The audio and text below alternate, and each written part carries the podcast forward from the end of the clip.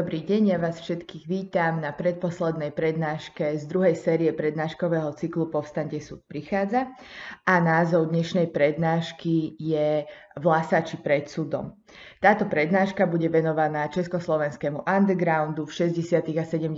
rokoch 20. storočia. Budeme sa baviť o vlasáčoch, budeme sa vla- rozprávať o novej kultúre, ktorá prišla zo západných štátov aj do socialistického Československa.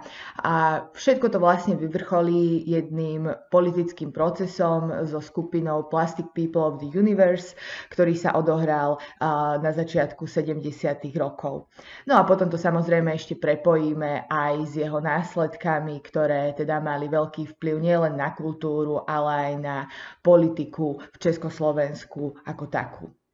Na úvod je dôležité si povedať, čo to vlastne znamená ten pojem underground. Označuje sa ním vlastne čokoľvek, čo sa vymaňuje spod zaužívaných konvencií, no a v prípade umenia a kultúry možno hovoriť o špecifickej tvorbe, ktorá odmieta zaužívané šablóny a uniformitu a predstavuje akúsi alternatívu voči hlavnému prúdu.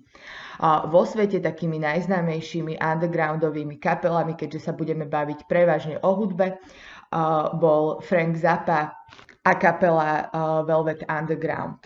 Spomínam ich najmä preto, že práve tieto dve uh, hudobné zoskupenia, alebo práve preto, že Frank Zappa a The Velvet Underground boli takými uh, najväčšími múzami, ktoré ovplyvnili potom aj tú neskoršiu tvorbu skupiny The Plastic People of the Universe, keďže vlastne plastici budú takou ťažnou témou tejto prednášky, najmä teda v tej jej záverečnej fáze.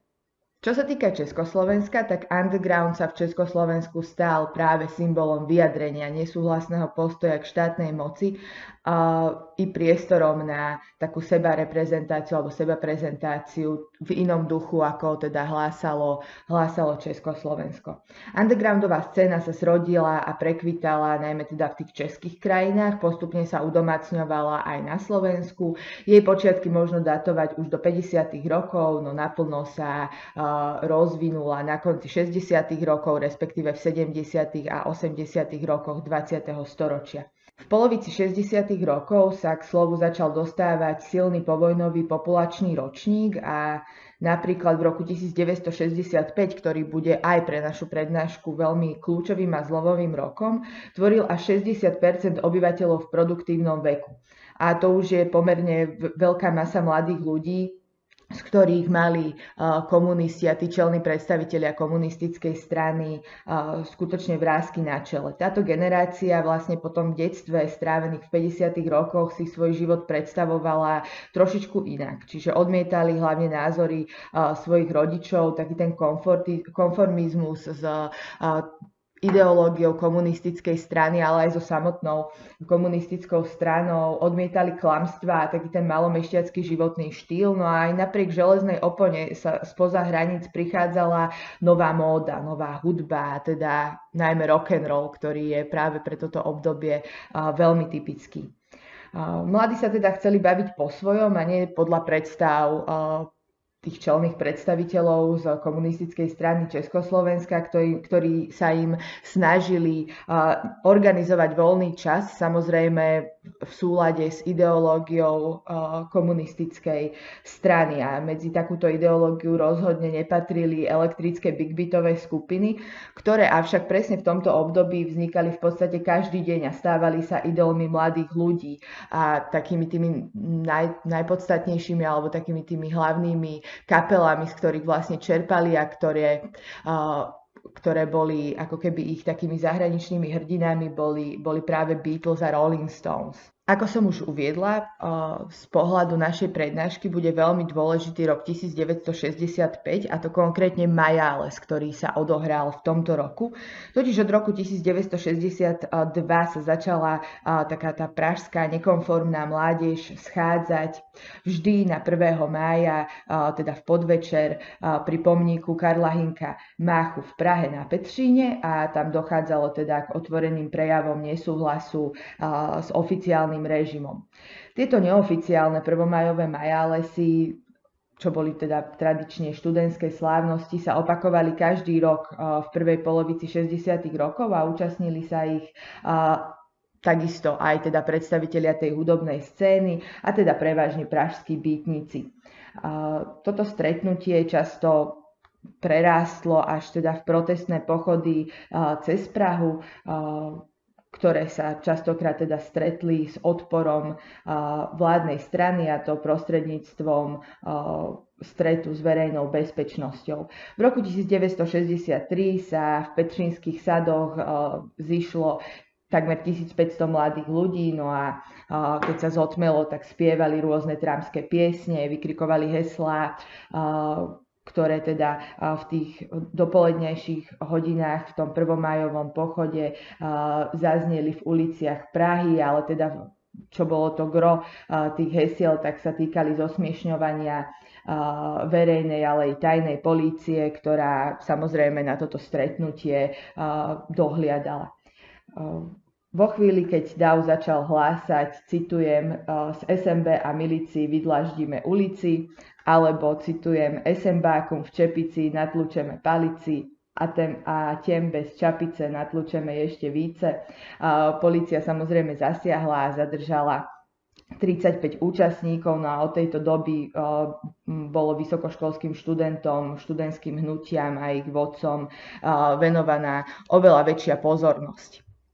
V roku 1965 sa opäť po 9 rokoch obnovila tradícia oficiálneho majalesu, čiže komunistická strana opätovne povolila tieto oslavy na začiatku mája. No a pražský študentský majales v roku 1965 sa stal jednou z množstva udalostí, ktoré pomaly smerovali k politickému a kultúrnemu uvoľneniu v období Pražskej jary ktorú datujeme na rok 1968. Majale z roku 1965 sa samozrejme niesol v tom duchu závanu slobody a radosti a, samozrejme dalo sa očakávať, že nebude splňať predstavy komunistickej strany Československa a ani nesplňal tento, tento z ktorého sa zúčastnili tisícky ľudí prechádzal postupne celou Prahou, nosili sa rôzne transparenty s rôznymi nápismi, ale taký ten najznámejší nápis, bohužiaľ, ktorého som ale nenašla, žiadnu, nenašla som žiadnu foto, fotodokumentáciu tohto, tohto nápisu, bolo, citujem, žije sovietský z vás, ale za svoje. Čiže bol teda jasne ladený v duchu protikomunistickom, protisovietskom, s čím mali samozrejme tí čelní predstavitelia komunistickej strany pomerne veľký problém, ale taký ten ozajstný punt z dokonalosti tejto oslavnej a zároveň protestnej akcie bol v tom, že sa Majalesu zúčastnil aj Allen Ginsberg, on bol uh, americkým básnikom a jedna z takých tých vedúcich osobností bytníckej generácie, ktorý bol samozrejme v Československu uh, zakázaný jeho texty sa tu nemohli distribuovať. To ale samozrejme neznamená, že tá undergroundová scéna alebo tí intelektuáli, že ho nepoznali, pretože to by bola, to by bola obrovská lož. Ginsberg sa v podstate ocitol v Československu úplnou náhodou a to z toho dôvodu, že bol v roku 1965 vo februári vyhostený z Kuby kvôli poburovaniu a priznaniu sa k jeho sexuálnej orientácii, keďže bol homosexuál vystupoval. No a mm, Traduje sa taká historka, že prvé lietadlo, ktoré opúšťalo územie Kuby, smerovalo do Československa, konkrétne teda do Prahy. A vlastne takýmto spôsobom sa Allen Ginsberg dostal vo februári 1965 do Prahy samozrejme prišiel úplne neadekvátne oblečený, keďže na Kube bolo teplo a v Prahe bola, v Prahe bola e, treskúca zima, takže sú pomerne dobre zachytené rôzne udalosti, ktoré sa odohrali práve v súvislosti s návštevou Ginsberga v Československu a jedna z nich popisuje napríklad aj to, ako si Ginsberg išiel nakupovať zimné veci potom, ako sa vlastne ocitol v Prahe.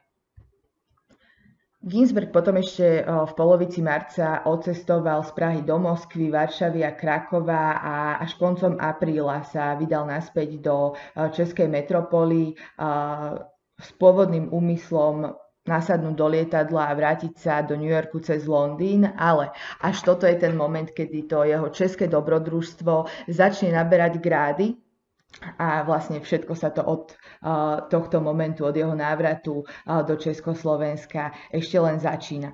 Alan Ginsberg bol oslovený študentmi, aby sa teda zúčastnil prvomájových oslav v Prahe v roku 1965, čo samozrejme prijal. A okrem toho, že bol na tieto oslavy pozvaný, tak sa stal aj kráľom Majálesu, čo samozrejme vyvolalo obrovskú obrovskú odozvu aj teda v účastníkoch, ale teda aj v radoch polície aby ste si vedeli nejak predstaviť tú atmosféru, tak v podstate to fungovalo nejakým takým spôsobom, že ten prvomájový sprievod, ktorého sa teda účastnilo približne 150 tisíc divákov, ktorí sa teda niesol v atmosfére eufórie, radosti a oslobodenia. Ulicami sa ozývala hudba, popri nej protirežimovské heslá, samozrejme za e, neustále prítomného strážneho oka policajtov, ktorí teda dohliadali na priebeh tohto Majálesu. No a na čele tohto sprievodu išiel Ginsberg s vlasmi, ktoré boli plné farebných e, goráliek a s lesklou korunou na hlave. Jazdil na starom aute a spieval rôzne buddhistické mantry počas tohto, počas tohto sprievodu. V nasledujúcich dňoch, ktoré sa odohrali po týchto prvomajových oslavách, nastalo niekoľko incidentov, pri ktorých teda bol spomínaný americký bytník Ginsberg zadržaný, najmä teda za opilstvo, bol obvinený z výtržníctva, narkománstva a propagácie homosexuality medzi mladými ľuďmi. Určite sa z Ginsbergovej strany jednalo o provokáciu, o tom nie je pochyb, ale teda bol teda provokovaný najmä zo strany, zo strany policajtov, ale samozrejme nejako sa týmto provokačným tendenciám ani on sám nevyhýbal. No a za svoju otvorenosť, liberálne postoje a celkovo život, ktorý jednoducho nebol v súlade s predstavami komunistickej strany Československa, bol napokon z Československa vyhostený. Počas celého pobytu v Československu si Ginsberg viedol denník, ktorý mu avšak bol zhabaný a nikdy mu nebol uh, naspäť navrátený.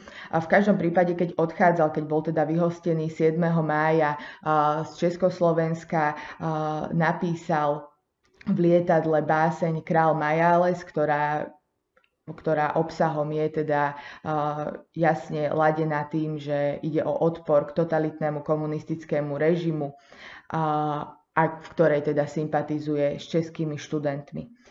Aby som Ginsbergov príbeh vo vzťahu k Československu popísala do konca, tak by som dodala, že potom v tom neskoršom období sa do Československa vrátil. Konkrétne prišiel opätovne 1. mája 1990 opäť na Majáles a privítal ho prezident Václav Havel, kde mu boli symbolicky odovzdané kľúče od hlavného mesta Prahy Takže ten návrat krája, kráľa Majálesu, o ktorom aj Ginsberg napísal báseň, rovnomennú báseň, sa vlastne naplnila.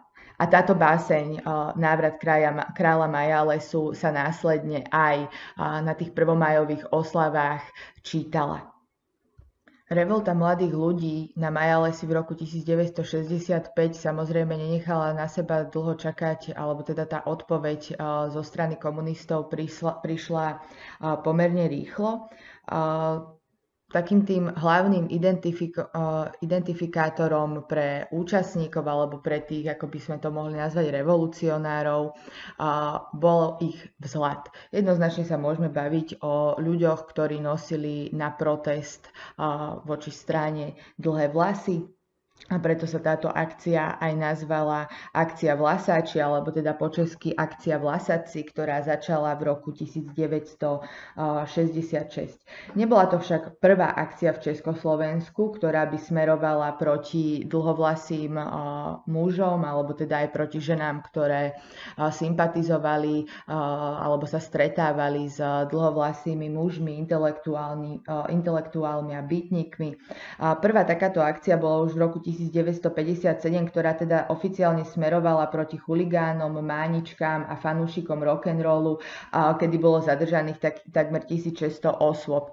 Ten pojem mánička je práve označenie pre dlhovlasých mužov, ktorí mali ako keby pripomínať ženu a častokrát ich aj potom ľudia na ulici tak posmešne okrikovali, že kde majú napríklad prsia a tak podobne. Čiže vyslovene to bola, bolo karikatúrne označenie toho, že nosia dlhé vlasy, čo teda pripomínalo uh, skôr nejakú uh, skôr ženu ako, ako uh, muža.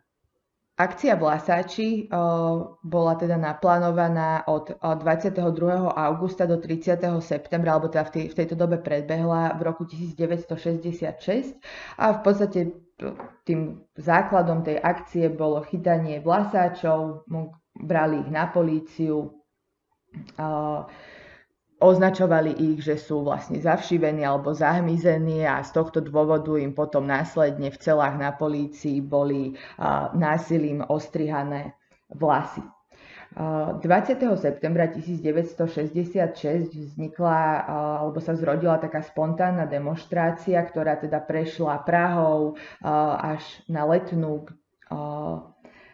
a teda hovorili sa opäť sa vykrikovali rôzne, rôzne motá jedno z nich bolo komunisté sú volové, vraťte nám vlasy.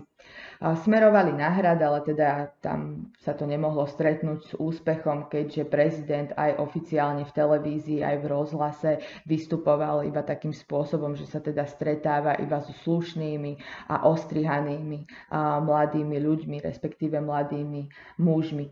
Odpoveď na túto spontánnu demonstráciu bolo rozsiahle zatýkanie, súdenie, ale aj šikanovanie dlhovlasých mužov. Nie teda iba tých zadržaných, ale teda v tejto, v tejto dobe alebo následne hneď po tej demonstrácii zadržali 59 osôb a niektoré z nich boli teda aj odsúdené k nepodmienečným trestom odňatia slobody. Táto spontánna demonstrácia je významná aj z toho dôvodu, že sa pravdepodobne jednalo o prvé známe organizované protestné vystúpenie bytníkov a hypisákov vo východnej Európe. Samozrejme, drýva väčšina tých účastníkov bola rozohnaná, ale ako som teda povedala, niektorí z nich boli aj súdení a odsudení za výtržníctvo a príživníctvo. Na tých vlasáčov, ktorí neboli zadržaní, alebo teda ktorí sa bežne pohybovali po republike, sa však začal taký hon na čarodejnice v podobe brutálnej šikany. Konkrétne na tých vlasacov alebo vlasačov si mala posvietiť komisia verejného poriadku alebo komisie verejného poriadku, ktoré boli zriadené pri národnej bezpečnosti a samozrejme aj verejná bezpečnosť sama o sebe.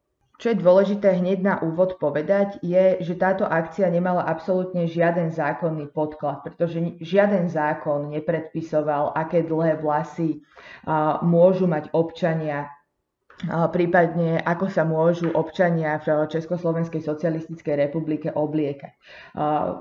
Polícia samozrejme toto svoje šikanovanie opierala o, o, o rôzne podzákonné predpisy, napríklad vyhlášky ministerstiev a tak, a tak ďalej. To, že išlo o skutočne celospoločenský problém, respektíve, že strana vnímala vlasáčov ako skutočný problém celej spoločnosti, dokladá už aj to, že k tejto veci zasadal aj ústredný výbor komunistickej strany Československa, ako teda najvyšší kolektívny riadiaci orgán strany. No a následne koncom septembra 1966 bolo vydané uznesenie, ktoré obsahovalo desiatky pokynov pre všetky možné orgány a inštitúcie, Napríklad ministerstvo vnútra nesmelo vlasačom vydávať nové občianske preukazy, povolovať im vycestovanie do zahraničia. Takisto aj vlasači z iných krajín mali zakázaný vstup do Československej socialistickej republiky. Neboli im vydávané vodičské preukazy. Čo sa napríklad týka tých občianských preukazov, tak problém nastával v tom, že nebolo možné prepašovať, alebo to bolo veľmi obťažné, lebo predpokladám, že niekomu sa to v Československu podarilo podarilo, bolo veľmi obťažné prepašovať do občianského preukazu fotku s dlhými vlasmi. Čo znamenalo, že ak vám občiansky preukaz policajti zadržali a aktuálne v tej dobe ste mali dlhé vlasy, tak na to, aby vám bol vydaný nový, ste sa jednoducho museli dať ostrihať, odfotiť sa a takto zaniesť. Ak, ak ste to tak neurobili, tak vám jednoducho občianský preukaz vydaný, vydaný nebol. A takisto bol problém v tom, že policajti sa teda tvárili, že vás nedokážu identifikovať, keď máte na občianskom preukaze krátke vlasy a v skutočnosti máte narastené dlhé vlasy. Čiže aj toto bol jeden zo spôsobov, ako nútili dlhovlasých mužov sa dať ostrihať nakrátko. Tá šikana pozostávala teda najmä v tom, že národné výbory mali zaistiť, aby vlasáči neboli vpúšťaní napríklad do kúpeľných miest, rekreačných oblastí, reštaurácií a vinární. Odborové organizácie a zväz mládeže mali vplývať na svojich členov a mali ich nútiť k tomu, aby si účest zmenili, aby si dali tie vlasy ostrihať nakrátko. Ministerstvo školstva malo doplniť školské poriadky o zákaze nosiť dlhé vlasy. Pedagógovia na to samozrejme mali dozerať, zároveň mali or, organizovať rôzne pohovory so žiakmi aj s ich rodičmi. A teda tieto opatrenia sa týkali úplne všetkých škôl, nielen, nielen tých základných. Zároveň bol obmedzený prístup vlasáčov do reštaurácií a zábavných zariadení, vykazovali ich skín s poukazom na nevhodné oblečenie a úpravu vlasov, holičstva nesmeli mužom robiť žiadnu úpravu týchto dlhých vlasov, okrem teda bežného ostrihania vlasáči nesmeli cestovať ani napríklad verejnou dopravou, čo bolo pomerne teda náročné. Okrem dlhovlasých mužov boli samozrejme zadržiavané a zatýkané aj ženy, ktoré s nimi sympatizovali, či už to boli ich priateľky, kamarátky, sestry, intelektuálky, to je jedno. Proste akékoľvek ženy, lepšie povedané dievčatá, ktoré sa proste stýkali s dlhovlasými mužmi, tie boli pre zmenu eskortované zväčša do nemocníc, aby sa im urobilo vyšetrenie, či nemajú nejakú pohlavnú chorobu napríklad. Čiže takýmto spôsobom fungovali v podstate ako také tresty, tresty nadsti hej, voči tým ženám, pretože to bolo samozrejme veľmi potupné absolvovať takéto vyšetrenie. Podľa záverečnej správy z oktobra v roku 1966 boli verejnou bezpečnosťou postihnuté necelé 4 tisícky osôb, iba zlomok teda z celkového počtu tvorili samozrejme tie dievčatá. Tých dievčat bolo konkrétne 87 a z celkom takého prozaického dôvodu, pretože príslušníci verejnej bezpečnosti skutočne iba veľmi ťažko mohli určiť, či nejaká konkrétna dievčina spada do skupiny proti ktorej boli tieto opatrenia primárne zamerané. Približne 40% všetkých postihnutých ľudí nemalo ani 18 rokov, no a tých zvyšných 60 bolo vo veku 18 až 26 rokov a iba pár osôb bolo starších ako 20, 26 osôb konečnom dôsledku ale stranický aparát bol spokojný s výsledkom tejto akcie, ale teda to, čo bolo ich primárnym cieľom, a teda odstrániť vplyv západných kultúrnych symbolov a hodnôt, sa im určite uh, v tej mladej generácii ani náhodou nepodarilo. Veľké množstvo z tých opatrení proti nevkusu, proti tým dlhým vlasom, špecifickému druhu oblečenia síce zostalo v platnosti aj po skončení akcie Vlasáči, ale samozrejme aj tým, ktorým vlasy ostrihali, im nakoniec samozrejme dorastli a nejako to v nich nezničilo ten záujem o západnú populárnu hudbu. Práve naopak, na prelome rokov 66 a 67 začali do Československa okrem nahrávok rokovej hudby prenikať aj informácie o móde a o novom takomto myšlienkovom hnutí hippies. Aby ste si vedeli nejako plastickejšie predstaviť ten každodenný život týchto československých máničiek, tak vám to môžem ukázať na príbehu Jaroslava Hudku a Vladimíra Vejta, čo boli obidve, teda českí folkoví speváci, skladatelia, ktorí v tejto dobe vystupovali ako hudobná dvojica. A Obidva teda nosili dlhé vlasy, čiže sa stretli s tými klasickými represáliami, ktoré teda pochádzali od komunistického režimu. Oni sami v jednom rozhovore teda tvrdili, že s tým označením Mánička prišla vtedajšia oficiálna propaganda, podľa ktorej teda dlhé vlasy sa nejakým spôsobom nezlučovali s predstavou človeka, ktorý buduje socializmus. No a stranickí ideológovia sa touto posmešnou prezivkou teda neúspešne snažili apelovať na tú mužskú ješitnosť, konkrétne na tú ješitnosť dlhovlasých chlapcov. Samozrejme, tá ideológia sa chytila aj medzi bežnými občanmi, čo sa teda prejavovalo najmä v tom, že po nich ľudia, bežní ľudia na uliciach vykrikovali, ako som už spomínala, napríklad Máňo, kde máš kozy, alebo sa v tejto dobe uchytili aj také tie známe ako keby frazeologizmy, dlhé vlasy, krátky rozum a, a podobne. To, čo je vlastne to najpodstatnejšie, čo som vám chcela ukázať práve na týchto dvoch osobách, je to, že oni sami hovorili, že nešlo ani tak o tú samotnú ideológiu, ale o to, ako sa vlastne vžila v spoločnosti, pretože v tých štvaniciach sa účastnili a veľmi ochotne aj slušní ľudia. Sami opisovali, ako boli napríklad v električkách okopávaní, alebo že ich večer naháňali opilci so žiletkami. Polícia sa samozrejme k ním takisto správala ako k štvanej zveri a častokrát boli zatváraní do cieľ predbežného zadržania, kde teda boli ostrihaní, a oni sami to opisovali, že sa vlastne museli naučiť žiť v podmienkach ako keby stanného práva, pretože sa nonstop museli skrývať pred hliadkami verejnej bezpečnosti a, museli sa proste naučiť žiť s tým, že musia využívať rôzne fintičky, aby sa dokázali dostať na nejaké konkrétne miesto, kde chceli tráviť svoj voľný čas.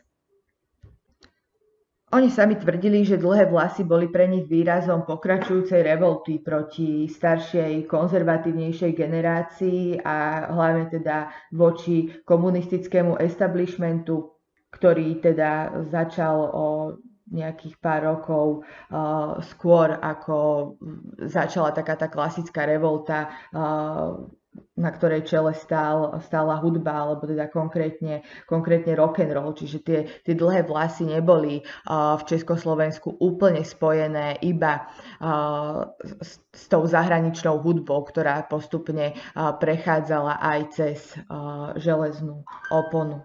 Spätne to Hudka s Vejtom v tom rozhovore z roku 1999 hodnotili aj tak trošku posmešne a hovorili, že tie dlhé vlasy nosili aj teda kvôli tomu, že ich nutili sa dať ostrihať. Hej. A na druhú stranu takisto spomínajú, že sa dlhé vlasy páčili aj dievčatám a z jedného dobového dokumentu, ktorý teda odvysielala aj Československá televízia, kde sa práve ľudí pýtali na to, že či sa im tie dlhé vlasy páčia alebo nepáčia, vyplýva, že nebol ani tak problém s tým, že muži nosili dlhé vlasy, ako bol problém s tým, že ich nosili neupravené, čiže že ich nosili napríklad masné alebo no proste neupravené, nepekné, ale dokonca boli tam, vystúpilo tam aj niekoľko dôchodcov, ktorí sami povedali, že by nebol problém v tých dlhých vlasoch, ak by ich nosili upravené, že vtedy by to vyzeralo úplne v poriadku, že by to bolo, že by to bolo pekné. Ak by ste si chceli pozrieť nejaké ďalšie záznamy, ktoré sa týkajú osudu vlasáčov v 60. rokoch 20. storočia, tak si napríklad môžete pozrieť taký cyklus Vypráviej z produkcie ČT, alebo potom ešte Střípky času. Konkrétne táto časť sa volala Vlasaci, je to z roku 2006 a tam scenárista Ivo Marek veľmi podrobne opisuje tú akciu Vlasači, ako on sám bol zadržaný, ako bol prinesený za záchytnú stanicu, ako sa tam ľuďom strihali uh, násilím vlasy. Uh, čiže je pomerne dosť týchto uh, takých tých ukážok, kde jednotlivci rozprávajú svoje príbehy z toho 66. roku alebo aj z toho neskoršieho obdobia. Ako som už spomínala, aj, pres, aj cez veľmi takú tú striktnú cenzúru v 60. rokoch prenikali aj do oficiálnych médií informácie o západnej popkultúre. Diskutovalo sa teda najmä o hudbe, móde, spoločenských trendoch a aj samostatne o tej západnej subkultúre. Diskusie sa samozrejme častokrát niesli v duchu hlavne zosmiešňovania a ponižovania západných kultúrnych zdrojov, ktoré teda boli označované za primitívne a úpadkové. Medzi tie najviac prepierané kapely uh, patrili The Beatles, The Who, Rolling Stones a potom v tom neskoršom období aj Queeni. Častokrát ich teda tá oficiálna československá propaganda hanila, tvrdili, že ako keby ničili mládež a rozmýšľanie mladých ľudí, takisto narážali napríklad na ich, na ich účesy, z ktorých si robili posmech, niekedy sa dokonca vravelo, že to nie sú ich skutočné vlasy, že to nosia iba parochne, že to vlastne celé je iba ako keby divadelné predstavenie a takýmto spôsobom sa snažili donútiť mládež, aby si nechala tie vlasy strihať na krátko. Jedinečnosť, až takú magickosť tej západnej hudby alebo tá, tá jedinečnosť vyplývala teda najmä z toho, že bola zakázaná. Že do Československa prenikala cez tú železnú oponu veľmi ťažko, bolo to veľmi náročné, bola minimálne dostupná, keďže sa ju socialistická ideológia alebo socialistickí predstavitelia snažili izolovať od občanov Československa. A to bol hlavne aj ten dôvod, prečo tie máničky, alebo teda tí dlhovlasí muži vydržali s tým svojim presvedčením a s tým svojim vzhľadom tak neuveriteľne dlho. No a postupne sa dostávame ku koncu 60. rokoch. 60. rokov prišiel rok 1968 a spolu s ním Pražská jar, čiže obdobie politického uvoľnenia v Československu, ktoré okrem iného umožnilo aj vznik rôznym organizáciám a združeniam. Toto obdobie je teda typické aj tým, že vzniklo vtedy hnutie hippies na území Československej socialistickej republiky a, bol teda založený Čekoslovakia Hippies Club, pričom jeho hlavným predstaviteľom sa stal Martin Beneš z Prahy. Niekoľko desiatok členov z tohto hippie združenia sa zúčastnilo aj na vtedajšom prvomajovom pochode, čiže v roku 1968, kedy odovzdali Aleksandrovi Dubčekovi malý darček, aby ho teda ubezpečili o svojej podpore. Ak sa však bavíme o československých hypisákoch a tých klasických máničkách, tak ich nemôžeme ako keby dávať do súvisu. Neboli to tí istí a totožní, totožní ľudia. Československí hypisáci boli v podstate taká celkom bizarná organizácia, takisto dlhovlasých mužov a kvetinkových dievčat, podobne po vzore zo Spojených štátov amerických, zo San Francisca. Oni sami sa takisto účastnili na rôznych oficiálnych demonstráciách, napríklad proti vojne vo Vietname, hej, čo zanechalo v komunistoch pomerne hlboký dojem a vlastne nevedeli, ako by sa mali voči hippikom zachovať, pretože to hnutie hippie samo o sebe sa samozrejme komunistom hnusilo, ale na druhú, na druhú stranu to, že sa zúčastnili tých demonstrácií proti vojne vo Vietname, považovali predstavitelia komunistickej strany za politicky správne. Čiže ich ako keby nechali, nechali fungovať. No a posledný krát sa potom zišli v roku 1969 na protestnej akcii proti okupácii a to bola vlastne posledná aktivita tých československých hippíkov v 60. a vlastne až do, do toho roku 89. Ako som už ale naznačila, uh, hippies uh, neboli totožní uh, s tými typickými, uh, alebo teda s tými československými máničkami, čo boli teda prevažne hudobníci, bytníci, intelektuáli. Uh, napríklad už spomínaný Hudka s Vejtem uh, vyslovene hovoria, že uh, hippies boli lavicovo orientovaní a to sa jednoducho medzi tými krúhmi máničiek vôbec nenosilo v Prahe, keď teda vznikli v tom 68. ten klub českých, českých hypisákov, ktorý teda aj vydával členské legitimácie, vzbudzoval o, u tých máničiek skôr, skôr úsmevy, pretože vydávať členské legitimácie bolo samozrejme typické pre komunistickú stranu Československa. Takže tá predstava tých československých hippies a najmä ich lavicová orientácia, vegetariánstvo napríklad, sa nestretli s pochopením s tými československými vlasáčmi. V podstate jediné, čo mali spoločné a čo si teda aj vlasáči ako keby prevzali za svoje, bolo bol, boli také tie stretnutia voľnej lásky, kedy teda party striedala party a oddávali sa tým výdobytkom sexuálnej revolúcie 60. a 70. rokov. Samozrejme tá eufória z postupného uvoľňovania tej tvrdej ideológie čo skoro opadla, pretože v auguste 1968 došlo k okupácii vojsk Varšavskej zmluvy ktorí teda začali okupovať Československú socialistickú republiku. Môžete vidieť na fotke, alebo teda môžete vidieť na obrázku jednu z najznámejších fotiek Ladislava Bielika, toto obdobie bolo teda typickým, alebo teda od tohto dátumu datujeme nástup takej tej tvrdej normalizácie, čo sa teda úplne odkláňalo od toho svetového meritka. Na tom druhom obrázku máte fotku Janis Joplin, ktorá bola odfotená na v backstage počas hudobného festivalu Woodstock v auguste v roku 1000 1969. Sice hippies samozrejme po Woodstocku uh, získali ešte viacej priaznivcov po celom svete, no v Československu uh, sa ani po Woodstocku to hnutie hippies ani v undergrounde teda nejako viacej nerozšírilo a to z viacerých dôvodov. Väčšina z nich teda bola, bola taká prozaická. Jeden bol napríklad to, že vlastne tí americkí hippisáci žili tým spôsobom on the road, čiže non-stop cestovali, čo bolo samozrejme v rozpore s tým, čo sa mohlo diať v Československu, pretože viesť takýto kočovný spôsob života by bol z pohľadu trestného práva vyhodnotený ako trestný čin príživníctva, pretože tí americkí hypisáci takisto nepracovali, iba cestovali, ale teda v Československu by to nebolo úplne možné. Takisto pre tie 60. 70.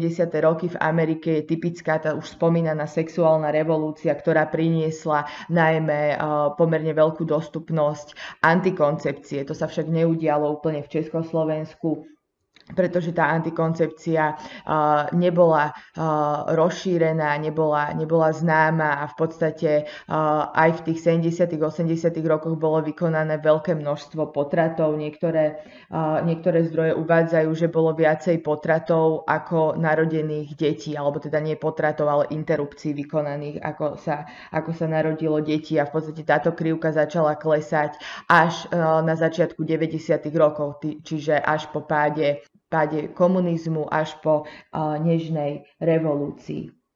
Tá sexuálna revolúcia v takomto právom zmysle slova samozrejme nemohla nastať v totalitnom režime, pretože diktatúra jednoducho nie je liberálna a preto nemohli nastať ani také tie aspoň nejaké slabšie uvoľnenia, napríklad nejaké diskusie alebo debaty, ktoré by ľudí poučili o sexuálnej výchove, aby napríklad aj takýmto spôsobom zamedzili prílišným alebo teda tomu veľkému číslu interrupcií v Československu. Aby som vám povedala nejaký konkrétny príklad, ako bola sexualita neustále tabuizovaná až teda do 80. rokov, tak veľmi dobrým príkladom je keď Ostravská televízia v roku 1976 odvysielala reláciu, ktoré sa zúčastnil sexuológ Radim Úzel, kde rozbalil pred kamerami prezervatív. Samozrejme, hneď následne potom dostal zákaz vystupovať v televízii na dva roky a režisér tohto, tejto relácie emigroval do Austrálie, čiže asi tak sa stával komunistický režim k sexuálnej revolúcii, považovali ju za vrcholne nemravnú. No a tak sa postupne dostávame eh, k 70. rokom, ktoré sú teda známe najmä tvrdou normalizáciou. No a táto normalizačná kultúra, eh, alebo teda tá oficiálna normalizačná politika eh, zavinila, že sa československá kultúra rozdelila akoby na dva prúdy, na ten, na ten oficiálny prúd a neoficiálny prúd. No a tieto dva prúdy sa vedľa seba vyskytovali v dobách minulých a rovnako tak existujú aj samozrejme aj v dnešnom demokratickom štáte alebo aj v dnešných demokratických štátoch, ale teda ten rozdiel je úplne, úplne evidentný, čo znamenal v minulosti neoficiálny a čo znamená neoficiálny, neoficiálny dnes. Tá alternatívna kultúra v normalizačnom Československu stála teda najmä na pilieroch undergroundu, ktorí teda, alebo teda tí členovia toho undergroundu boli zároveň interpreti, hudobní, ale takisto tam patrili aj ľudia z iných sfér kultúry. Boli to najmä teda priaznivci hudobných skupín. V Československu sa jednalo najmä o dve také významné undergroundové skupiny.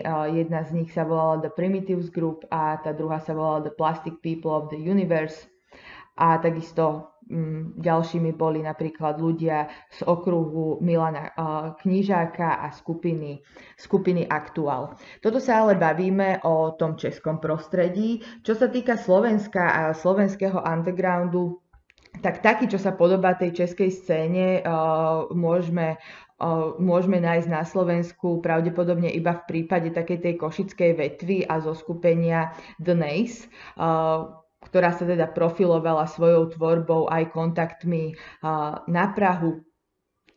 Išlo však iba o skupinu, ktorá pôsobila v jedinom regióne na Slovensku a teda v Košiciach a nefungovalo to tak prepojenie, ako to bolo v tých českých krajinách. Na Slovensku mal naopak veľmi silné korenie katolícky disent, takisto aj občiansky disent alebo ochranársky disent. A keby som to mala tak vo všeobecnosti zhodnotiť, tak tá undergroundová kultúra v Čechách aj na Slovensku vôbec nepracovala nejako jednotne, nespolupracovali, čiže každý si ako keby pracoval na tom svojom piesočku. To sa avšak zmenilo po procese z Plastic People of the Universe, alebo teda s plastikmi, ale o tom si ešte teda budeme rozprávať o chvíľočku. Samozrejme postupom času a hlavne o, e, tou rastúcou normalizáciou sa začali k undergroundu pridávať rôzni ľudia. Takým tým najvýznamnejším predstaviteľom toho československého undergroundu bol Ivan Martin Jiroust, ktorého oslovovali aj Magor, ktorý sa stal takým tým hlavným ideológom hnutia undergroundu. A on sám uh, hovorí o undergrounde následovne, citujem. Underground není vázan na určitý umělecký směr nebo styl, přestože například v hudbě se projevuje převážně rokovou formou. Underground je duchovní pozice intelektuálu a umělců, ktorí se vědomně kriticky vymezují vůči světu, ve kterém žijí. Je to vyhlášení boje establishmentu zavedenému zřízení. Underground vytvárají lidé, ktorí pochopili, že uvnitř legality sa nedá nič zmeniť a kteří ani neusli, neusilujú pardon, do legality vstúpiť. Samozrejme s nástupom normalizácie prišla aj tzv. druhá vlna mediálnej kampane proti dlhým vlasom, no a v rámci tejto kampane sa opäť šírili rôzne heslá, napríklad máš dlouhý vlas, nechoď medzi nás a tak sa v tlači objavovali spolu s týmito heslami aj rôzne karikatúry a kreslené vtipy. Televízia takisto vysielala krátke spoty, v ktorých herci simulovali rôzne scénky, ktoré, ktorým vlasacom alebo teda vlasáčom dávali najavo, že pokiaľ sa neostrihajú, nie sú jednoducho v spoločnosti vítaní. Opätovne platil zákaz pre vlasačov eh, chodiť do reštaurácií, do rôznych kultúrnych zariadení, ale aj do dopravných prostriedkov. Eh, ten politický systém jednoducho chcel, aby eh, verejnosť túto kampaň nielen podporila, ale aj teda, aby zamedzila vlasáčom sa slobodne, aj to je samozrejme v úvodzovkách, pohybovať po Československu. Priaznivcov undergroundu to samozrejme nejako neodradilo a aj vrátane maničiek, alebo teda tých dlhovlasých mužov sa všetci schádzali v pražských krčmách, najmä teda v takých tých klasických hospúdkách, napríklad u Sluncu, u Glaubicu, u Vévodu a organizovali všelijaké akcie, najmä teda koncerty. A teda vlastne krčmy sa stali takými tými hlavnými komunikačnými a informačnými centrami undergroundu. Veľké množstvo týchto koncertov samozrejme bolo rozohnaných políciou a príslušníkov toho undergroundu, alebo teda tie maničky boli neustále do kolečka predvádzané k výsluchom. Samozrejme stále ich to nejakým spôsobom neodrádzalo a ani nepoľavili, čo sa týka tej ich vlastnej aktivity. Vládu situácia samozrejme znepokojovala, a odrazilo sa to v tom, že bolo prijaté vládne uznesenie číslo 63 z roku 1975, v ktorom okrem iného stojí, že do, citujem, písňových textu pronikli životne, životní pocity vlastní kapitalistickej spoločnosti, spoločnosti ako nihilizmus, anarchizmus, filozofie hippies, životní skepse. skepse. Konec citátu. Hippies boli teda identifikované ako organizácia, ktorá má ten najhorší vplyv na dobovú československú mládež a dokonca zo správy EŠTB v Ústi nad Labem z novembra 1977 bolo to hnutie hippies označené ako najzávažnejšie nepriateľské hnutie a najvýznamnejší politický problém na úseku mládeže. Samozrejme, ten politický establishment radil uh, do hippies ako keby veľmi také, uh, také široké okruhy, ktoré uh, neboli typické len pre hippies v západnom svete. Každopádne oni, to radili, oni tam radili vlastne organizovanie týchto rôznych koncertov, užívanie drog, záujem o západnú hudbu, čítanie zakázanej literatúry, ktorú označovali komunisti za závadovú. V podstate ich vôbec nezaujímalo, že ten klasický underground v Čechách alebo teda v Československu nemá vlastne s tým typickým hnutím hippies, ktoré bolo teda uh, typickým pre Spojené štáty americké a pre San Francisco v zásade nič spoločné, okrem tých dlhých vlasov a uh, dajme tomu aj módy, ktorá teda začala v tom neskoršom období uh, do Československa alebo do toho československého undergroundu prenikať.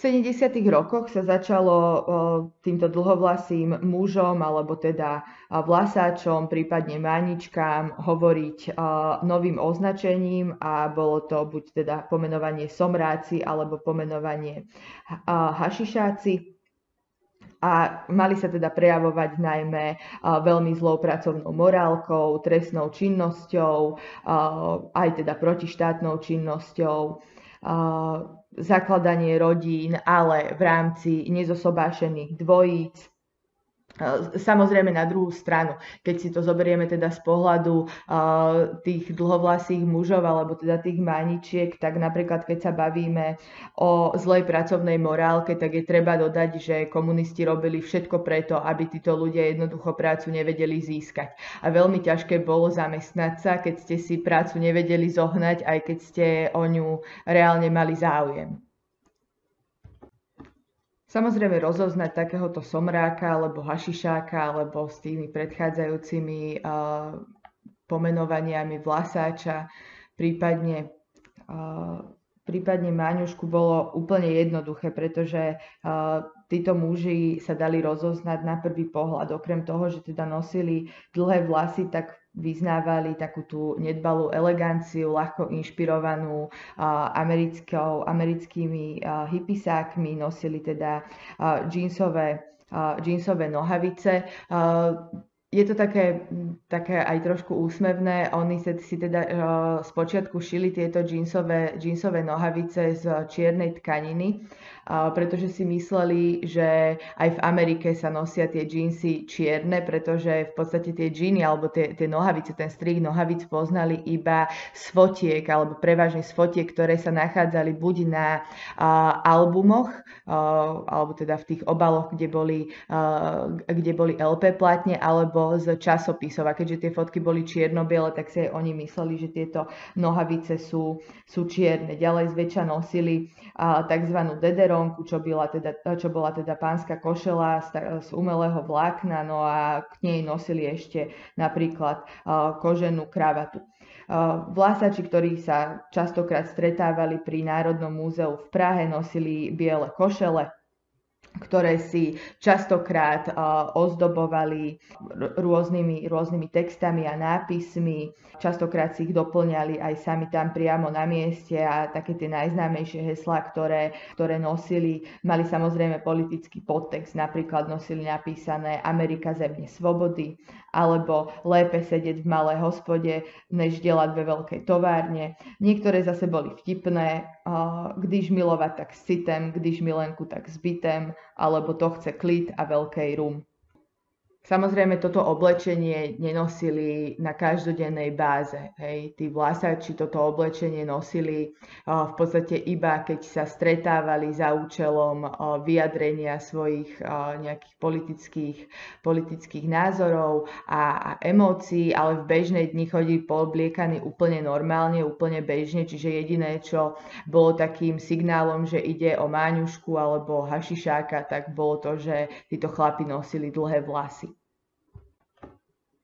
No a v tejto dobe normalizácie, kde sa teda paralelne rozvíjala aj kultúra československého undergroundu, pomerne veľmi v cel, celospoločensky zarezonovala správa už spomínaného Magora, ktorá sa volala správa o treťom českom hudobnom obrodení z februára 1975. Táto správa sa stala takým programovým vyhlásením českej undergroundovej scény a Ivan Jirous uh, sa stal ako keby takouto zjednocujúcou postavou celého toho uh, českého undergroundu. No a na necelých 20 stranách Heroes v tomto texte zdôrazňoval potrebu autenticity, autenticity pardon, v živote, ale aj v umeleckej tvorbe. Vymedzuje, vymedzuje sa v tejto správe voči totalitnému systému, a samozrejme ukazuje práve na to, ako tento totalitný systém chcel mať celú kultúru pod kontrolou a vlastne celá spoločnosť podliehala normalizácii. Táto správa samozrejme kritizovala aj takéto šablónové šablónové poňatie kultúry v tom normalizačnom Československu, kedy jednoducho každá hudobná kapela alebo jednoducho každé, každý umelecký prejav musel prejsť cez veľmi prísnu cenzúru, ktorou vlastne sa nedalo, ktorou nevedeli prejsť žiadne napríklad kritické hlasy voči uh, socializmu. No a výsledkom takéhoto, takéhoto šablónovania bola veľmi strnulá kultúra, ktorá teda, ako som už povedala, podliehala prísnym zákazom a perzekúciám uh, za ich neuposluchnutie. Čo keď si to pretavíme do praxe, samozrejme znamenalo, že veľké množstvo skupín vôbec nemohlo vystupovať a medzi takýmito skupinami boli aj dve spomínané uh, skupiny, ktoré boli teda príznačné pre túto dobu a bavíme sa teda napríklad o The Plastic People of the Universe alebo o The Primitives Group, ale samozrejme bavíme sa aj o mnohých ďalších hudobných skupinách. V podstate to celé fungovalo tak, že každá hudobná skupina musela zaslať komisii svoju hudobnú prehrávku, a následne táto komisia zhodnotila, či texty a hudba ako keby korešponduje s ideológiou komunistickej strany Československa. Ak áno, tak mala povolenie vystupovať, ak nie, tak povolenie vystupovať nemala. Napríklad plastici mali posledný krát takúto, takéto povolenie do roku 1970, alebo teda vtedy im vypršalo a od tohto momentu už vlastne takéto povolenie nemali. A samozrejme sa to týkalo väčšieho množstva skupín, takže bolo úplne prirodzené, prirodzené, že tá ich tvorba e, sa chtiac nechtiac musela posunúť do toho alternatívneho priestoru, respektíve e, do toho spomínaného undergroundu. Samozrejme po Magorovej správe sa celá tá situácia v socialistickom Československu ešte viacej vyhrotila, začali ich stále viacej a viacej prenasledovať e, eštebáci, ale aj príslušníci verejnej bezpečnosti Čiže sa častokrát stretávali uh, so, so zadržaním, uh, ešte viacej sa tie koncerty undergroundu uh, rozohnávali, no a nakoniec to teda vyústilo do procesu s plastikmi, kde teda tým hlavným obžalovaným bol práve uh, Ivan Martin Jírovs, ktorý bol zároveň aj producentom tejto kapely. V novembri 1975 sa spustila celoštátna akcia kapela, počas ktorej mala teda, mali teda príslušníci štátnej bezpečnosti zadržať nepovolených hudobníkov a takisto aj poslucháčov alebo teda účastníkov na týchto nepovolených koncertoch, keďže ich režim považoval za protištátne živly, ktorých koncerty jednoducho mútili tie normalizačné vody a nebolo to z pohľadu komunistov prospešné a ako keby to narúšalo takú tú každodennú rutinu toho bežného obyvateľa v znormalizovanom Československu. Prvý takýto zásah v rámci ka- akcie Kapela sa odohral 13. decembra 1975 v Přešticích, čo bolo na, alebo teda blízko Plzne a tam sa konala vlastne prednáška umeleckého šéfa hudobnej skupiny The Plastic People of the Universe, čiže Ivana Jirouse, na ktorom teda zahral napríklad aj pesničkár Charlie Soukup alebo Svatopluk Karásek, samozrejme bez povolenia pre verejné vystupovanie. No a túto akciu, ktorá sa teda konala pod záštitou miestnej organizácie Zvazu mládeže, štátna bezpečnosť iba monitorovala ale okolo, okolo teda polnoci uh, prišlo asi 10 príslušníkov verejnej bezpečnosti a takisto prišli aj dvaja eštebáci, skontrolovali totožnosť uh, všetkých zúčastnených na akcii uh, a vyzvali teda organizátorov, aby šli s nimi na stanicu podať vysvetlenie napríklad sa vypytovali, že čo je to ten underground, čo im samozrejme sa snažili nejakým spôsobom vysvetliť. Oni s tým vlastne aj boli spokojní a obidvoch, teda Jirovsa aj Skalického prepustili, ale toto bol iba začiatok toho celého kolotoča, ktorý sa následne odohral. Ako som už spomínala, tie akcie alebo koncerty undergroundu sa uskutočňovali ako keby pod zámienkou nejakých uh, iných spoločenských udalostí. A takouto spoločenskou udalosťou bola napríklad aj Magorová svadba, ktorá sa uh, konala 21. februára 1976 v Bojanoviciach pri Prahe a zároveň bola aj označovaná ako druhý festival kultúry. Na tejto svadbe sa zišlo viac ako 400 ľudí a opätovne sa obišla bez akéhokoľvek zatýkania. A síce k samotnému zatýkaniu nedošlo na tej svadbe, respektíve uh, okamžite po nej. Uh, pravda je však taká, že štátna bezpečnosť iba potrebovala čas, aby vyšperkovala vykonštruované obvinenia a pripravila teda podklady k zadržaniu týchto osôb a konec koncov aj k ich obžalovaniu a k samotnému zatýkaniu vlasačov došlo teda 17. a 18. marca, kedy teda príslušníci štátnej bezpečnosti prišli pre členov skupiny The Plastic People of the Universe DG307, ktorá takisto hrala na Jirousovej svadbe, zadržali aj samotného Ivana Jirouse, ďalej pesničkára Svetopluka Karáska a Charlieho Soukupa, ďalej Františka Star Švárka a aj organizátorov prednášky v uh, Pšešticiach, čiže Miroslava Skalického a Karla uh, Havelku, uh, ktorí následne tieto udalosti aj celkom podrobne popísali. Dôvod vôbec na začatie takéhoto procesu proti predstaviteľom undergroundu bol z pohľadu komunistickej strany alebo predstaviteľom totalitného režimu úplne jednoznačný. Odôvodňovali to najmä tým, že ich hudba nemala dostatočnú ideovú a umeleckú úroveň a zároveň to ospravedlňovali tým, že hudobníci veľmi negatívne pôsobili na životný štýl mladých ľudí oporu komunisti teda nachádzali hlavne v tom, ako som už spomínala, že uh, spomínaným umelcom, teda skupine The Plastic People of the Universe alebo DG307, nebolo umožnené oficiálne hrať, pretože uh, ich kvalifikačné prehrávky, ktoré som už uh, spomínala, neprešli. Uh, oficiálnou kontrolou, čiže napríklad plastici ju mali iba do 30. decembra 1970 a potom už teda im udelené neboli, čo samozrejme znamená, že hrali ilegálne.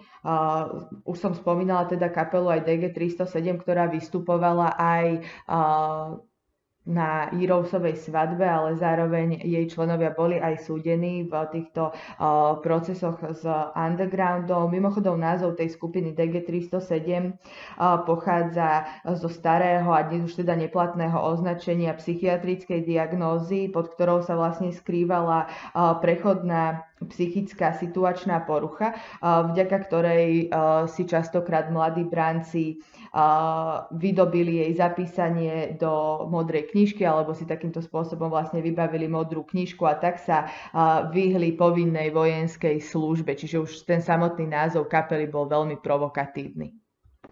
Celého tohto komplotu nakoniec vyvstali dva procesy. Jeden teda sa odohrával v Plzni, a druhý sa odohrával v Prahe, to bol ten hlavný proces. My sa teda budeme venovať primárne tomu, tomu pražskému procesu. Obidva tieto procesy však sú spojené takou spoločným, spoločnou témou číslo jedna a to bola ako keby vulgárnosť ich programu.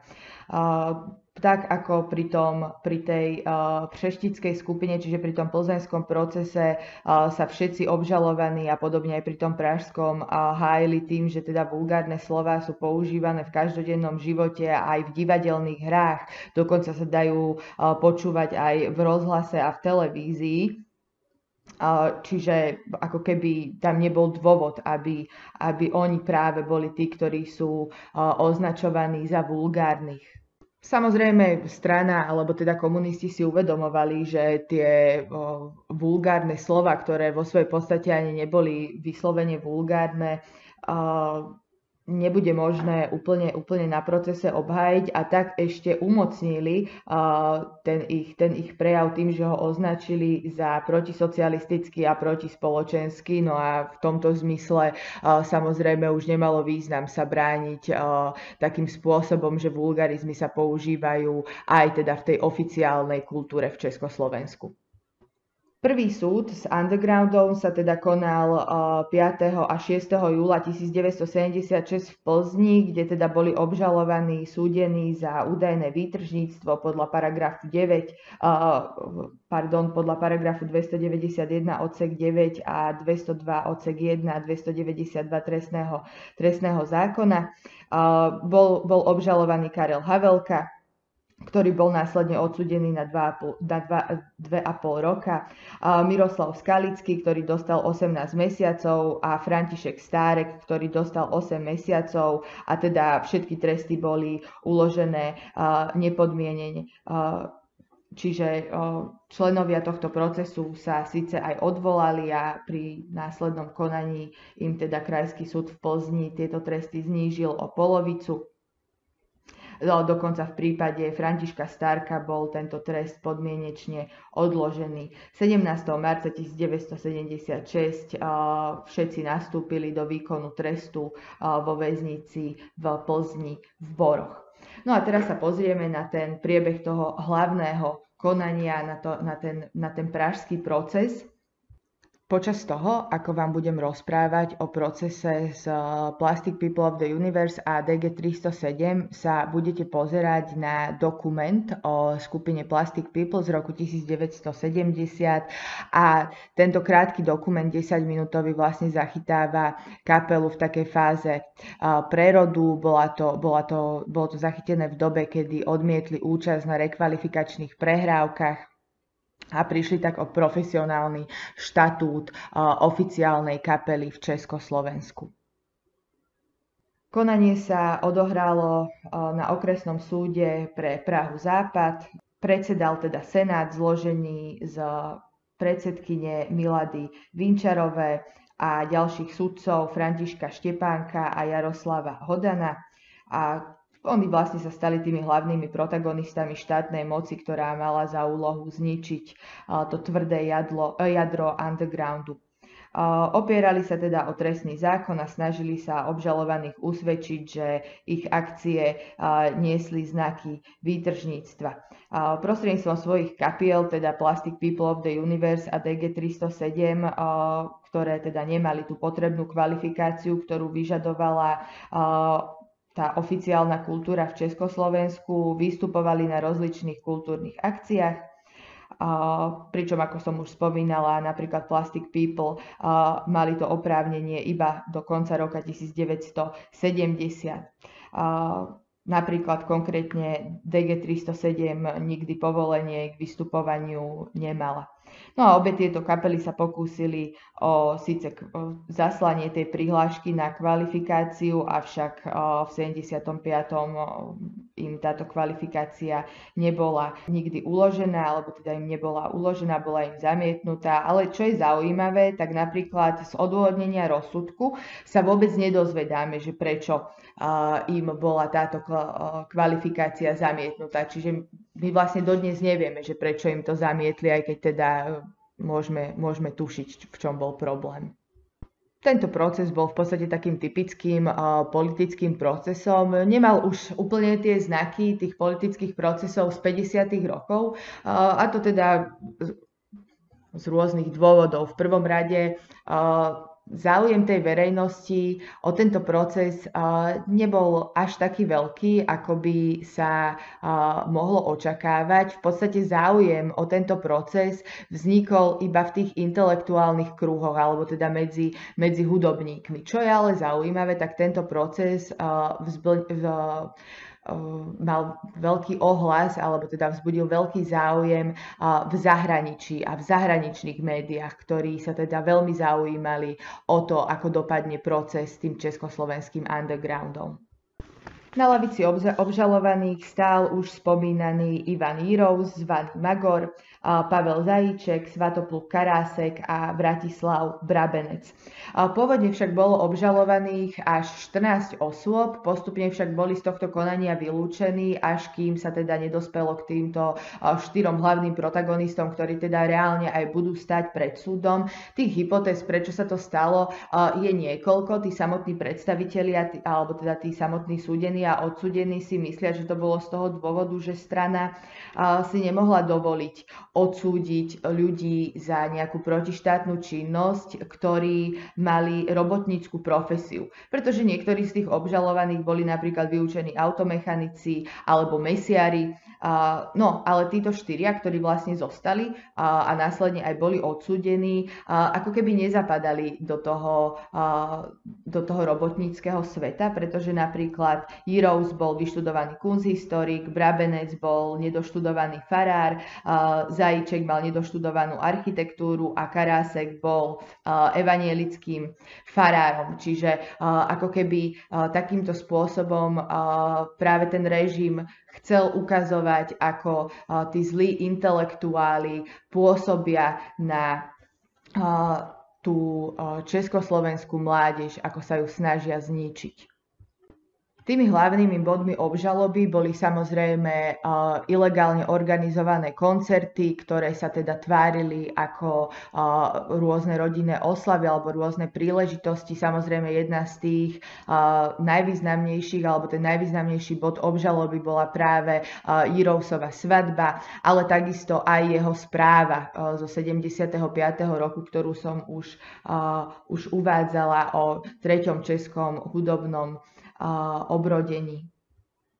Svedkovia, ktorí teda prišli na súd, vypovedali počas toho hlavného pojednávania v podstate v zhode a vypovedali, že počas nejakých tých koncertov alebo napríklad počas tej Magorovej svadby počuli veľké množstvo vulgarizmov, a že aj ich okolie tieto dané akcie odsúdilo a skritizovalo, čo samozrejme bolo pre obžalobu kľúčové, pretože všetci svetkovia vlastne potvrdili neslušné slova, respektíve vulgarizmy, ktoré behom tých rôznych vystúpení mali padnúť.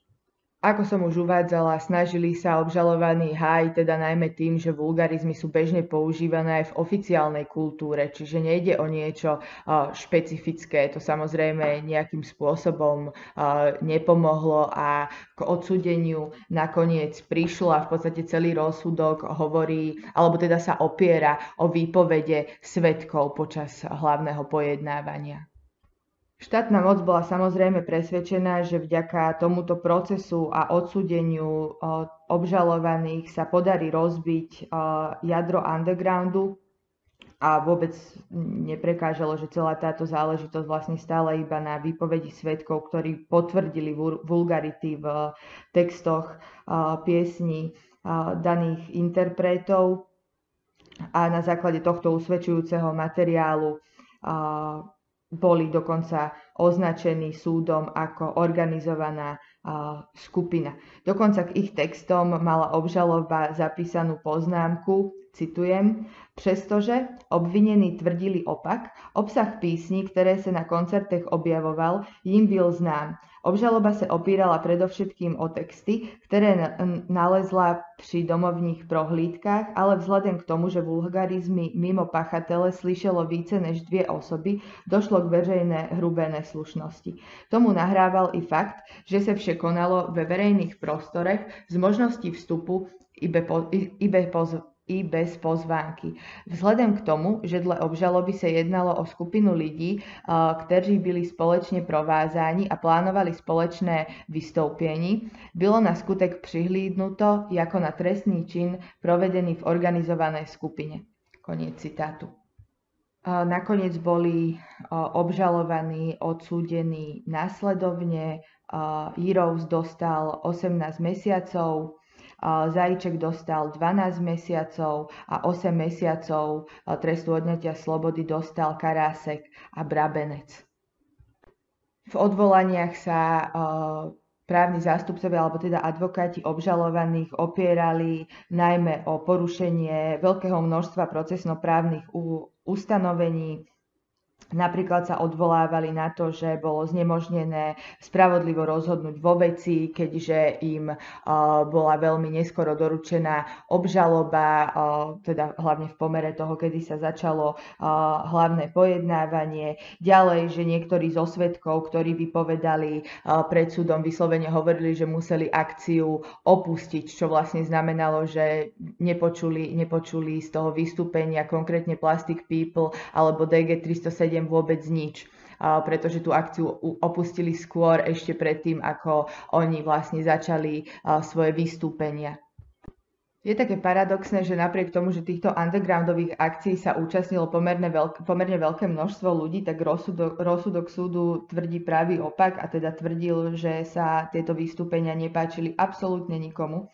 A o, všetci účastníci boli pohoršení o, nemiestnou vulgárnosťou, a, takže takýmto spôsobom to bolo nejako definované a popísané a samozrejme ten samotný rozsudok sa teda odvoláva aj na to, že tieto kapely a, alebo teda, že pri hraní týchto kapiel išlo rozhodne o rozpor hodnotovej orientácie toho, tej undergroundovej skupiny, respektíve skupín s oficiálnou socialistickou kultúrou. Čo je ale zaujímavé na tomto procese, nie je ani samotný ten proces a to ich odsúdenie, pretože to bolo samozrejme celé, celé dopredu pripravené a dopredu bol úplne zrejmý aj výsledok tohto procesu. Ale čo môžeme pozorovať potom z tých nasledujúcich výstupov z tohto, z tohto pojednávania, pretože Okrem tohto oficiálneho záznamu procesu samozrejme poznáme názory aj undergroundových predstaviteľov na tento proces, no a potom členov Amnesty International. Tohto procesu sa samozrejme chcelo zúčastniť pomerne veľké množstvo osôb, ktorí aj teda čakali pred uh, pojednávacou miestnosťou, aby boli pustení dnu. Uh, dopredu teda bolo ohlásené, že nebudú, nebudú potrebné vstupenky uh, na tento proces, to sa ale samozrejme zmenilo a tieto vstupenky sa vyžadovali. A nebolo možné sa vlastne na tento proces dostať, boli naň pripustení iba rodiny príslušníci zo strany, zo strany obžalovaných. Ale čo je zaujímavé, um, konkrétne hlavného konania sa jeden deň zúčastnil aj Václav Havel, uh, ktorého tam prepašovali ako uh, Jirovsovho brata, čo je absolútne nepochopiteľné. Uh, proste v roku 1976 príslušníci verejnej bezpečnosti alebo, alebo tej súdnej stráže nerozoznali Václava Havla. A tak sa vlastne dostal na toto hlavné pojednávanie. No v každom prípade Viera Jirousová, Václav Havel a Jiří Nemec sa po hlavnom pojednávaní, ktoré teda prebehlo 21. až 23 septembra 1976 rozhodli napísať všetky informácie, ktoré zazneli počas ich návštevy v súdnej sieni. No a na rozdiel od toho prvého, toho plzenského procesu, respektíve na rozdiel od toho přeštického prípadu, tento proces bol vnímaný ďaleko vážnejšie. A, a to teda aj zo strany undergroundu, ale aj zo, stranu štát, zo strany štátnej moci. Tieto správy samozrejme opisujú hlavne tie nedostatky toho procesu, upozorňujú na rôzne chyby alebo až na také tie humorné situácie, ktoré sa odohrali v súdnej sieni. Napríklad opisujú výpovede dvoch svetkýň, ktoré sa teda zúčastnili niektorých akcií, pričom jedna vyslovene hovorila o tom, že sa na akcii objavila, objavila náhodou a program sa jej síce nepáčil, ale teda zostala tam v spoločnosti svojich priateľ a vlastne, priateľov, ale zároveň ani nebola pohoršená. A povedala dokonca, to bola konkrétne Dana Brožová, že za celý čas počula iba, iba jedno vulgárne slovo. Potom opäť vypovedala ďalšia dievka, ďalšie dievča, z, ktorá sa zúčastnila v tej akcii v Bojanoviciach. Takisto mala len niečo cez 15 rokov, podobne ako Dana Brožová, ktorá teda hovorila, že sa jej to vôbec nepáčilo, ale aj tak tam teda zostala až do 11. hodiny večer, aj teda keď na túto oslavu vôbec nebola pozvaná a urážali ju tie vulgárne slova, aj napriek tomu, že väčšina pesničiek znela po anglicky a ona sama po anglicky vôbec nevedela. Čiže naozaj tá správa upozorňovala najmä na tú grotesknosť celej tej, celého toho súdneho konania, hlavného pojednávania. No a potom samotne dôležitým bol aj priebeh hlavného pojednávania podľa správy Amnesty International, ktorú som už teda spomínala. Táto organizácia so sídlom v Londýne, a teda v dňoch 19. až 24 septembra 1976 vyslala na misiu do socialistického Československa trojicu právnikov, ktorí mali objektívne posúdiť celú túto záležitosť. No a očakávaný pražský proces sa začalo intenzívne zaujímať a teda informovala aj generálneho prokurátora ČSSR Jana Feješe, ministerstvo spravodlivosti, ale aj predsedkyňu okresného súdu a tak ďalej, že teda táto organizácia vyšle svojich pozorovateľov k tomuto súdnemu pojednávaniu a teda súčasne požiadali aj o možnosť priamej účasti na týchto súdnych pojednávaniach. Pôvodne mali k tomuto procesu doraziť traja rakúsky právnici, ale napokon do Prahy teda sa dostal iba jeden z nich, konkrétne Henry Goldman, ktorý teda pricestoval 19. septembra 1976, okamžite sa skontaktoval s právnikmi napríklad Írovsa, s ktorými teda viedol veľmi priateľský dialog a môžeme to označiť za takú veľmi plodnú spoluprácu v rámci tohto procesu. Goldman aj napriek prístupu, prísľubu sa na proces nedostal, čiže ho vlastne celý prežil pred dverami pojednávacej siene takže priamým účastníkom tohto procesu nebol. Vo svojej správe hovorí teda najmä o tom, ako spolupracoval napríklad s menovaným doktorom Štepánkom, ktorý bol teda advokátom Jirovsa. Takisto hovorí o tom, ako sa obhajoba vlastne snažila vniesť také tie momenty spravodlivosti do tohto súdneho konania. Opisuje v podstate to konanie deň za dňom, ako sa teda o ňom, o, ňom dozvedal. Napríklad hovorí o množstve procesnoprávnych pochybení, ktoré nastali v tomto procese, napríklad o tom, ako predsedkynia Senátu zamietla návrh obhajoby, aby boli predvolaní svetkovia, ktorí, ktorí boli vypočutí v prípravnom konaní čím bol vlastne porušený trestný poriadok a jednoznačne tak ubrala z toho práva na obhajobu. Ďalším závažným porušením trestného poriadku bolo, že predsedkynia Senátu nechala zaprotokolovať, že výpovede týchto svetkov boli prečítané z tých protokolov, ale v skutočnosti vôbec nedošlo k prečítaniu daných protokolov a takisto veľmi kuriózne pôsobilo pre príslušníkov toho západného sveta odôvodnenie, že tie texty piesni pôsobia protispoločensky a svojim obsahom sú prevažne vulgárne. A to aj napriek tomu, že počas celého pojednávania vlastne nebol prečítaný žiadny text piesne z ka- kapely The Plastic People of the Universe alebo, alebo DG 307 a v konečnom dôsledku neexistoval ani žiaden dôkaz, ktorý, na základe ktorého by mohli uh, odsudených mužov odsúdiť za výtržnosť a aj napriek tomu sa to vlastne udialo. Ako som už spomínala, veľmi zaujímavý bol ten dosah toho procesu, ale nielen teda z pohľadu akoby tých vonkajších obhajcov uh, odsudených mužov, ale aj z pohľadu komunistickej strany, uh, pretože uh, toto hlavné konanie teda veľmi dôsledne sledovali rôzne zložky ministerstiev a pracovníkov na sekretariate UV KSČ, pričom napríklad predsednička Senátu mala vyniesť rozsudok, ale toto bolo pozdržané, pretože sa museli najprv dohodnúť stranické orgány, ktoré vlastne ten rozsudok a to odsúdenie ako keby dotvorili. Rozsudok bol teda spracovaný vybranými pracovníkmi z justície.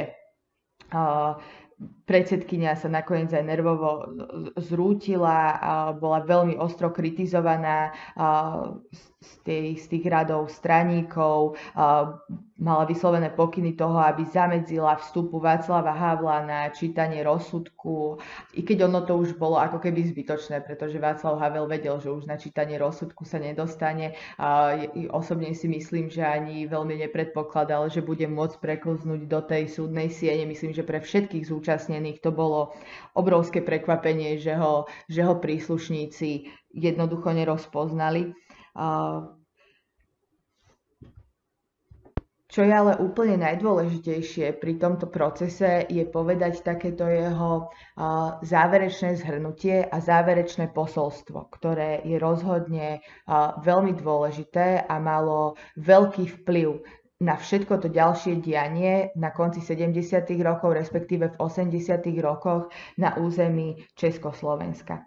Počas tých troch dní toho procesu sa jednoducho pred tou pojednávacou miestnosťou stretávalo pomerne veľké množstvo ľudí. Bolo ich uh, necelých 200, niektorí uvádzajú 150, niektorí 200, uh, ktorí sa síce nedokázali dostať do pojednávacej miestnosti, ale za to veľmi živo, živo uh, tých priestoroch súdu komunikovali, komunikovali medzi sebou. Stretávali sa tam zástupcovia zahraničných médií, rôzni spisovatelia, hudobní kritici, hudobníci, osobnosti toho samotného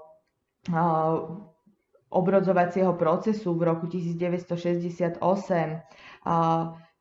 Čiže vznikli tu naozaj nové, veľmi silné priateľstva, ktoré sa neskôr teda prejavili aj v takomto celospoločenskom meritku. Václav Havel po procese napísal, citujem, odpadlo predstavovanie, boli zrušené obvyklé konvencie a zmizla bežná zdržanlivosť. Priamo pred zrakmi tajných policajtov sa prejednávali desiatky vecí, ktoré by sa kdekto obával v inej situácii prejednávať aj medzi štyrmi očami. Bolo to spoločenstvo ľudí vo zvýšenej miere navzájom k sebe pozorných a dôverujúcich si. Každý akoby cítil, že vo chvíli, keď sa hrá o všetko, zostávajú už len dve možnosti. Buď všetko staviť, alebo všetko vzdať. Koniec citátu. Samotný Havel samozrejme veľmi dobre zdôraznil uh, tú situáciu, úplne ju teda vystihol a uh, môžeme vlastne povedať, že toto spoločenstvo, ktoré začalo vznikať na chodbách súdu, bolo akýmsi predobrazom uh, a takou, takoutou ideou a zázemím následnej charty 77, ktorá vznikla o 3 mesiace, alebo ktorá bola podpísaná o 3 mesiace po tomto procese. Čiže suma sumáru môžeme povedať, že ten proces s plastikmi a DG 307 ako keby historicky spojil dovtedy pomerne také samostatné svety toho intelektuálneho disentu a často apolitického a nekoordino, nekoordinovaného toho undergroundu a definitívne tak vykryštalizoval tú myšlienku spoločnej opozície a toho spoločného ducha, ktorý mal bojovať proti totalite, kde sa práve Charta 77 stala tým najkľúčovejším momentom. Samozrejme nemožno opomenúť ani reakciu komunistov. V roku 1977 bol natočený dokument Atentát na kultúru, ktorý teda pojednáva aj o procese s plastikmi, o to, ako o, hovorí o tom, ako deformujú mládež, ako ničia tie socialistické ideály. Je to takmer polhodinový dokument, ktorý si môžete pozrieť, je verejne dostupný na, na internete a okrem samozrejme o, okrem takého toho ideologického balastu, ktorým je preplnený, pretože obsahovo naozaj nemá nejakú, nejakú veľkú výpoveď, tak je veľmi pekný najmä kvôli tým dobovým záberom, ktoré v ňom môžete, môžete uvidieť, takže ho rozhodne všetkým odporúčam. No a to je už na dnes všetko. Ja sa s vami lúčim a na budúci týždeň vám porozprávam poslednú prednášku z, tohto, z tejto série prednáškového cyklu a bude sa týkať generála Sirového a jeho súdeniu pred Národným súdom v Prahe. Ja vám všetkým ďakujem za pozornosť a vidíme sa budúci týždeň. Dovidenia.